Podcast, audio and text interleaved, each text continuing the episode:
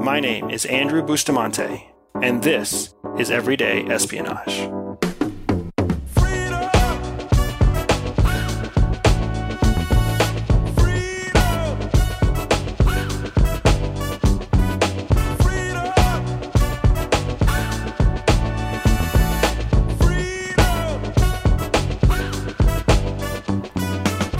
For today's sit rep, I want to go ahead and jump into a skill that I use every single day, and I'm really excited to share it with you. A big part of why I've had to shape this information season in the order that I've been giving it to you from cognitive bias to logical fallacy to how to hack a headline, all the way through to exactly how presidential debates are going to use logical fallacies against us is because I've been excited to get you to the point where we start using all of these tools on a regular basis, almost without thinking about them, because that's exactly what it's like to be an intelligence officer. You start leveraging the tools almost instinctively so that you can find the information that matters most in the least amount of time and move forward with total confidence in the information that you have. So, today, what I want to do is show you how we use all the skills that we've been learning over the last few weeks and we apply them to a specific process I use when I look at an article. So sometimes I call this hacking an article, sometimes I call this dissecting an article. Either way, what we're going to do is we're going to look at a current article in the press right now that I opened up this morning and we're going to read that article, not word for word. I already read the article, but I want to show you how I process the information in the article, how I then go on to do my own independent research into that article, into the source content for that article, and reach my own conclusions. Because if there's one thing that the press, that the media, that advertisers, that politicians are not expecting you to do right now, what they don't expect you to do is reach your own conclusion. They all expect you to jump on to whatever popular opinion is being given to you through your preferred method of engagement, whether that's social media, whether that's a specific news source, whether that's a specific political party. Right now, we live in a world where the default expectation is that you are going to fit into a popular chunk and you're basically only going to live in that popular chunk. You're going to get your information from the same sources that the people around you get their information from, and you're going to believe what you hear. So there's just not a lot of expectation from the people who are trying to take your money in exchange for goods, the people who are trying to win your votes, or the people who are really trying to get your eyes to watch their shows. They all expect you to follow suit with whatever prevailing attitude is common in the streams of information that you choose to swim in. So here's how I swim outside of my streams to try to find meaningful information. And then when I find new sources of information, how I actually determine whether or not I can trust that information. So to start this exercise, what I did was I went to my trusty uh, cell phone and I just looked at the headlines for today. Uh, you can either do that just by typing into like a Google or Yahoo uh, search engine today's headlines or current headlines or news headlines, whatever you want. There's a thousand apps out there that will pop up a whole list of headlines. And then right away, I jumped in. And for this exercise, I wanted specifically to find a headline that aligned with what you and I learned earlier when we started learning about hacking headlines and, and decoding those headlines and finding the emotional words inside of a headline. And it didn't take me long before I found this awesome headline, right? So here it is how QAnon and other dark forces are radicalizing Americans as the COVID 19 pandemic rages and election looms. That's a hell of a headline, right? Now, there's a subheadline here, too. I'm going to save you that pain. If you want to really look into this yourself, uh, it's the you'll be able to find the article with your own search. It won't be very difficult. Uh, it's hosted by USA Today. Now, I often find myself uh, laughing whenever I tell people that USA Today comes across my feed.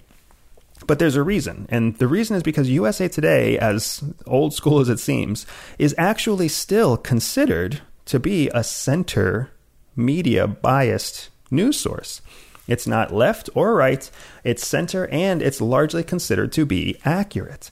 So when it comes to the world of vetted news sources, as silly as that little blue circle of USA Today is, as old school as it is, uh, it is considered to be fact based and it is considered to be center, nonpartisan. So that's why I like seeing USA Today pop up across my feed. So here we are. How QAnon and other dark forces are radicalizing Americans as the COVID 19 pandemic rages and election looms. Right away from the headline. Anybody who's been following my podcast, anyone who knows me, who's met me, who's learned from me, you know that I do not expect this article to be fair and unbiased. Why? Because right in the headline itself, I can tell it's trying to manipulate my emotions. It's using words like dark forces, radicalizing Americans, pandemic rages, election looms. Everything about this headline is doom and gloom and emotional, and it's just, it is a doozy. This is the kind of thing that's for sure clickbait. Who doesn't want to read about radicalizing Americans and a, a raging pandemic and dark forces? It, it feels like it's straight out of Hollywood. It feels like you're a Jedi going on a mission just by seeing this headline.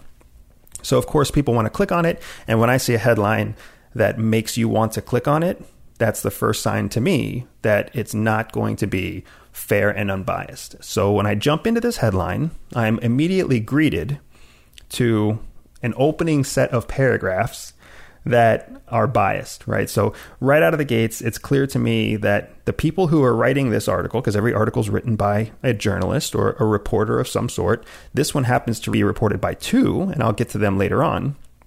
But right out of the gates, what I'm seeing is that there is a strong sentiment here that conspiracy theory is dangerous. Now, I, having come from the world of actual intelligence, I don't find conspiracy theory to be dangerous. Um, sometimes it's funny, sometimes it's laughable, sometimes it's pretty close to the truth, and it's a little bit less conspiracy and more theory. Um, but we've all we know that there's multiple instances in history where conspiracy theory has proven to be more accurate than inaccurate. Just like we've seen situations where conspiracy theory has been pretty far out there. But what we're talking about in this article specifically is conspiracy theory as it comes from QAnon. And QAnon is uh, largely accepted to be an online network of users. It used to be kind of thought that Q was just one user, uh, but it's essentially a group of networked users that exist both in the dark web and in the open public web. But they all kind of focus on the idea of conspiracy theories that are heavily seated in the far right. Ideas of the deep state and uh, you know democratic leaders being conspiratorial and manipulative. So we're talking about that. This article is already addressing a theory that is kind of right leaning, far right fringe beliefs, and the article is talking about how this QAnon and other dark forces are basically radicalizing Americans. Now, the reason that I get really passionate whenever I see the word radicalization is because I have actually worked with radicalized people. I have targeted, I have uh, I have worked against, I have tried to protect Americans from actual radical extremists. And when you get close to your enemy, when you get close to radical extremism, you start to realize that it's not this difficult concept to understand. You start realizing that people who are radicalized are much closer to normal people than you would have ever imagined. But you don't see that in headlines. In headlines, you see them using the word radical, radicalization, extremism, terrorism. You see them using terminology like that essentially to draw this big, strong divide between everyday people and extremists.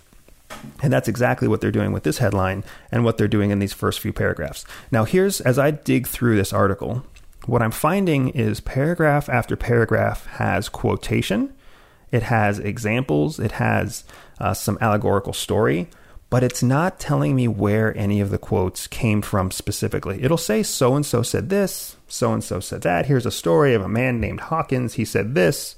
Uh, you know, QAnon is known to have said that but it's not telling me where the source of information came from. Did it come from an article? Did it come from a, uh, a report on TV? Did it come from a newspaper? Did it come from social media? Where did the actual information come from? In fact, it's not until I get a few hundred words into the article that I actually start getting any kind of link that takes me to source data. And the first link that I get is actually a link to another article talking about what far right conspiracy theory is. That's not that's not a helpful link. That's not telling me anything about this story. That's telling me background information. And then the second link is a link to another story, a story where they're also talking about QAnon. Again, this is not helping me understand anything about this story. And this story is making the claim that dark forces like QAnon are radicalizing Americans in the middle of COVID 19. If that's the claim in the headline, I want to see links, I want to see source data inside the article that back up that claim. And here I am crossing 300, 400, 500 words in the article. Plenty of text, but no demonstrable source data. Finally, I come across a line. Now, I'm going to read this to you verbatim because I think it's important. The article says political scientists call this affective polarization, a tendency to personally loathe people who believe the opposite of what you believe. So they're presenting this idea of affective polarization in the article itself. They're giving it to me in quotes. It's an actual thing, it's a term. And then, as soon as they introduce the idea of affective polarization, this tendency for people to hate people opposite of them, they then give me a link, and in that link it says this One survey, for example, found that one in five people, whether they're Republican or Democrat, view the other side as evil. So here, my first source link, I'm very excited, tells me that one survey, not multiple surveys, just one survey. And it doesn't even tell me who that survey is. So the article is just saying one survey. It, it's not telling me it's a professional survey, it's an official survey. It's not telling me that it was funded by, you know, the some major institute for accuracy of civil information. It's just telling me literally one survey and then it links on the word survey. So that when I dig into a headline, I have to follow every reference to source data. So I click on the link to one survey. And where does it take me? It takes me to an Axios page, an Axios blog post, basically, that says this. This exclusive poll shows that most Democrats see Republicans as racist and sexist. That's the headline of the blog that is the link back to our original story about QAnon. And in this blog post by Axios, they're basically saying that they ran a poll using a third party software called SurveyMonkey. Anybody who's been on the internet uh, has most likely come across SurveyMonkey. It's not very professional, it's not formal, it's not official. It's really just the kind of thing that any entrepreneur, any bootstrapping student can use SurveyMonkey to basically ask any number of people survey questions. So in this case, it is literally a SurveyMonkey survey that became the source data that was referenced in this QAnon article for USA Today. So, this is why it's so important to me to dig into information. Because if you just read the article, it makes it sound like there's a survey out there that shows that one in five people, Republican and Democrat alike, view the other as evil. Well, it's not until you dig into what that survey is that you realize actually it's an informal poll run by a free software called SurveyMonkey. And then as I dig in further as to where that survey came from, the survey was a three day survey that aired on HBO that was uh, launched on a Sunday night. So again, now we're basically finding out that that this survey was targeted to reach people who were watching HBO at a certain time on a certain Sunday night. That's it. If you weren't watching HBO that Sunday night, you weren't part of their target audience. Now, when I see audiences that targeted, it makes me wonder what are they looking for, right? What was the purpose of this poll? Who who were they trying to reach when they launched a survey that was asking whether Republicans and Democrats basically saw each other as evil, right? That's what the survey was about. Are you a Republican? If you are, do you see Democrats as racist, ignorant, spiteful, evil, etc. Or, or are you a Republican? And if you are a Republican, do you see Democrats as racist, ignorant, spiteful, evil? Like that's essentially what this survey was. And it went live on an HBO, uh, it was aired on HBO on a Sunday night. So I had to then follow because this is one of the things I like about SurveyMonkey. It's all public source information. So I actually pulled up the results of that survey. So a link inside the Axios presentation or inside the Axios blog took me to the actual data results. And here are the raw data results. And I know spreadsheets aren't everybody's thing. Uh, I get excited about spreadsheets sometime, especially when I'm having uh, a spreadsheet that backs up something like this. So here's the group of people that were reached that Sunday night on HBO. Uh, and here's how they responded to that survey, basically asking if they thought the other side was evil. So, first of all, there were only 3,700 people that were reached through that survey. Now, that sounds like a lot. I understand that sounds like a lot to most people. But in the world of meaningful survey results, 3,700 isn't much. In fact, if you look at SurveyMonkey's own recommendations for how they run data, they actually say that if it's less than 10,000 people, they have to start manipulating the data themselves just so that they can have some reasonable or reasonably low margin of error. So if it's less than 10,000 people, even SurveyMonkey's like, I don't know if we trust this information. So the fact that this survey only had 3,700 respondents. Now, let's take a look at who these 3,700 respondents are. All right. So uh, as I scroll through the information from left to right, I find very excitedly that it's a pretty even split between male and female. It's about 1900 men, 1700 female. So there's, you know, 200 people difference, but that's not that big of a difference when you consider how many people total were part of the survey. Now, here's where it starts to get interesting to me because I start to look at age. Now, in the Axios article, it says that the survey respondents were 18 years of age and older. So when you see something that says 18 plus, essentially you and I are going to assume, oh, it's a survey of people 18 years or older. That must mean it's a pretty fair balance. It's a pretty even spread of people between 18 and say 88, right? It's going to be an even spread. Not really, because this is where the whole HBO Sunday night focus effort really came in. Because here's what you actually had. Uh, between the ages of 18 and 34, you had less than 700 people participate in that survey. But between the ages of 35 and 64, you had more than 2,000 people participate. And then of those people between 18 and 64, you had 2,771 white respondents. Again, we're talking about it was only aired on HBO, right? So who's going to be watching HBO? White confirmed here in their own data set 2,700 white people who are in a suburban urban location and who are between the ages of 35 and 64. So we're not really counting many people who are 19, 25 year olds. We're not counting many people who are 70 year olds. We're not counting many people who are African American or Hispanic. We're basically looking at people who live in the suburbs who are white between the ages of eight, of 35 and 64. That's who was reached. That's who was targeted by this survey. That's who was reached as a part of this survey. And then this survey itself was used as a source piece of data for this article by USA Today talking about the deep state and how there is an inherent hatred, basically. That's what they're saying here. Affective polarization is the tendency to personally loathe people who believe the opposite of what you believe.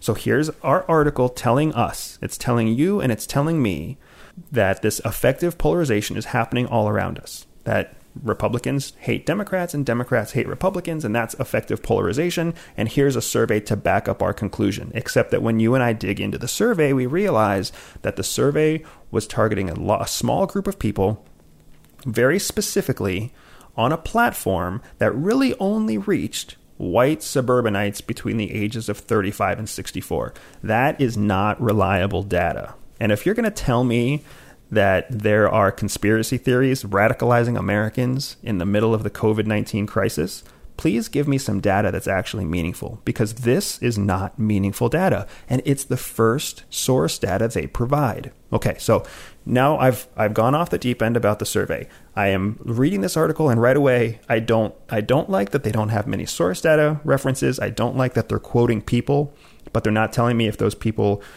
uh, were being quoted from a professional journal or being quoted from a TV interview or being quoted from a paper, which tells me that they're not really giving me the context to what all these quotes are actually saying.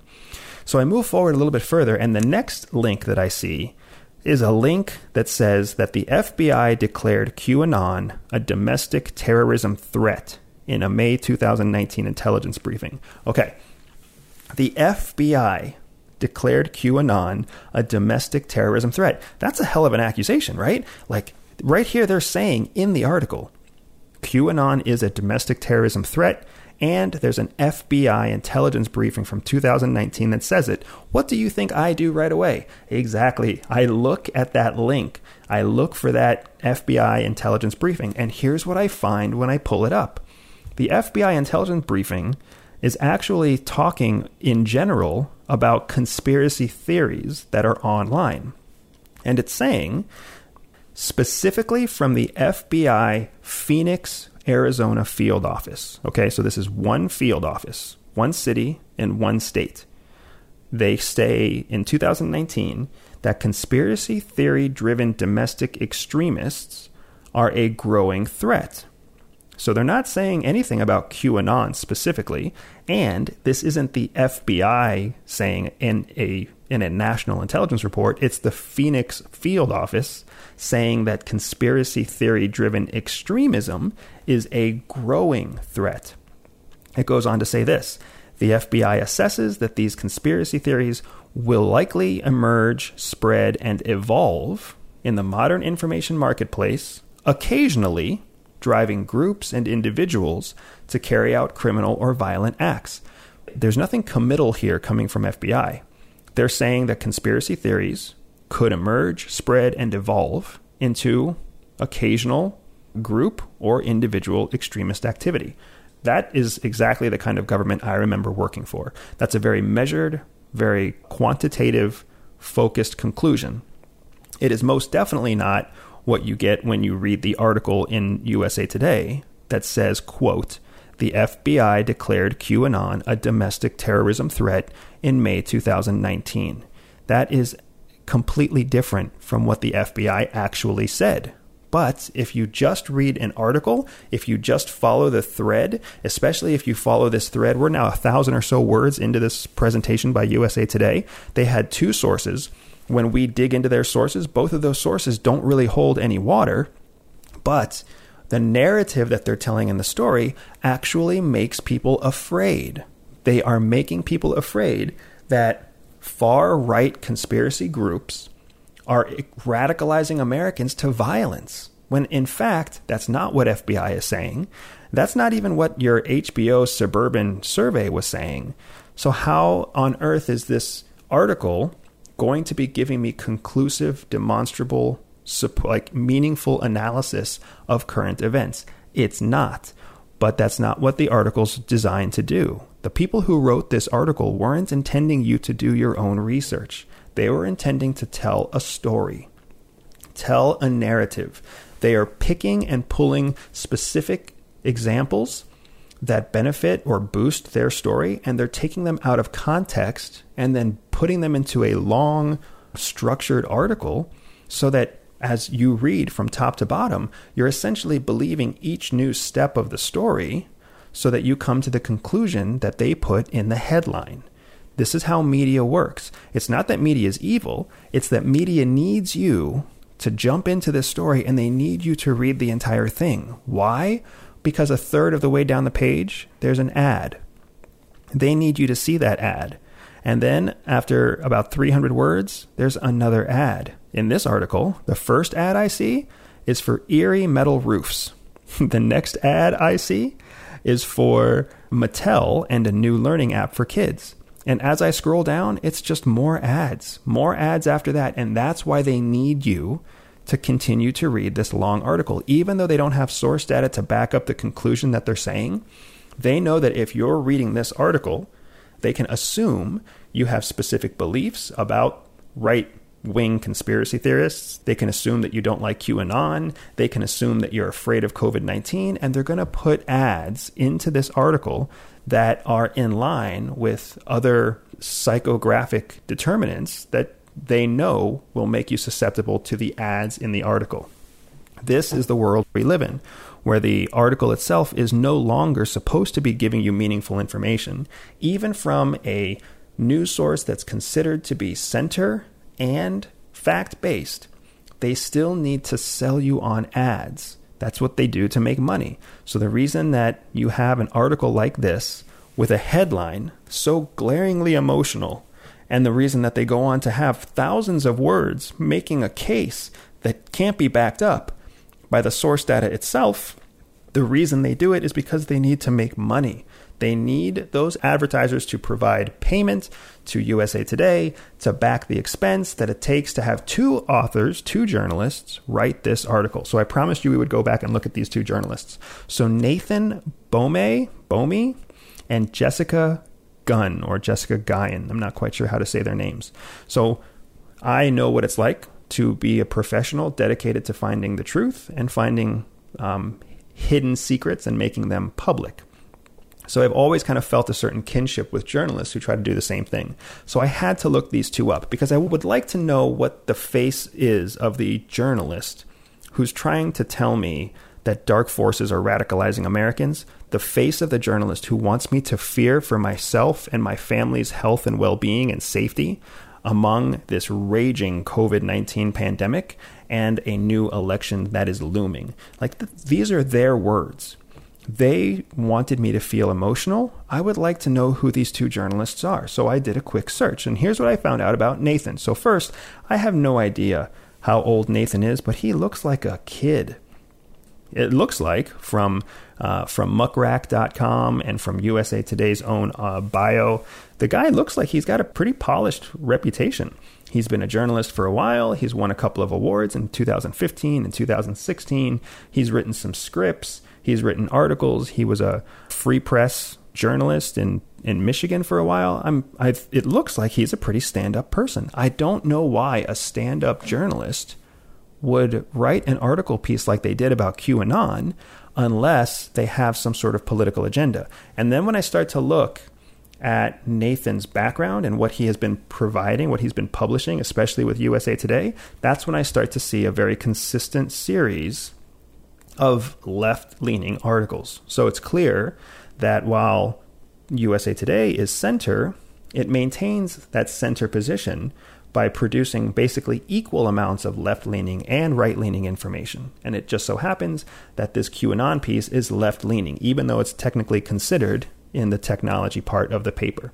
And Nathan, this apparently award winning journalist, has you know volunteered his skills to be part of creating this argument that is based on very little evidence. So uh, if anybody knows Nathan Bomey or if Nathan's listening, he's got a whole heck of a lot more Twitter followers than I do. But I'm really curious as to why he wrote this. Did he think that this was a fair case? Uh, does he want my wife to be going to bed scared at night? Or was he just kind of given an assignment and told that as long as he delivered on the assignment, he would get a paycheck on time? I'm not sure. So then that drove me to look at the second journalist, Jessica Guyon, or Jessica Gunn. Now, Jessica has very little out there. She doesn't have much of a profile.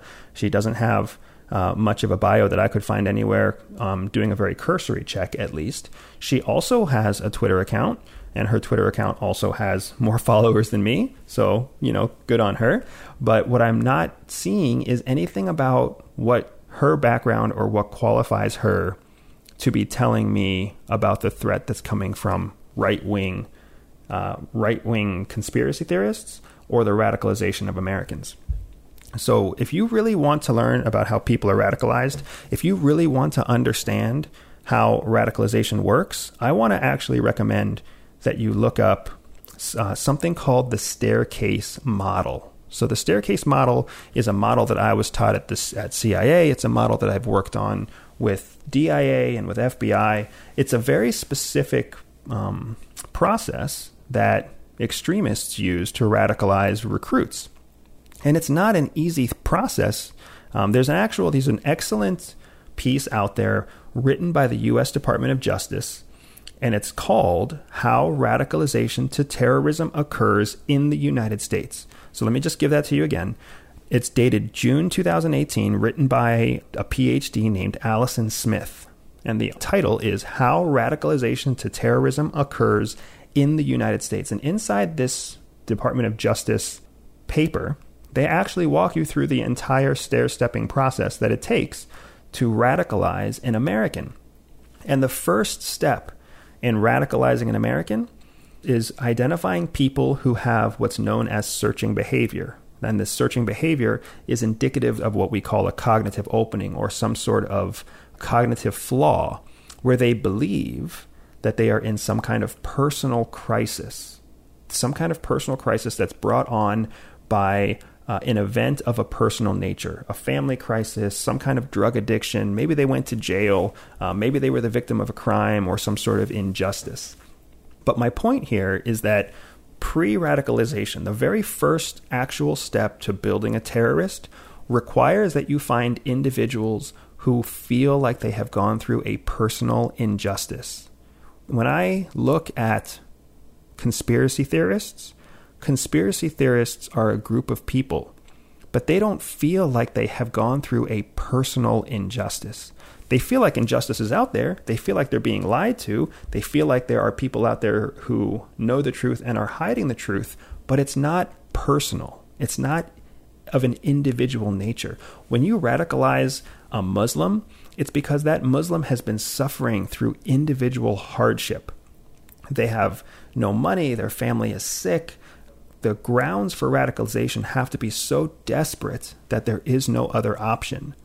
So that's why this idea that a group or a network or even an individual like QAnon, no matter where they exist on the internet, I am not worried about conspiracy theorists becoming large radicalized groups because there aren't enough individuals who have gone through some kind of personal injustice to even begin the stair step model of radicalization. And that pre radicalization is just the first of like five steps.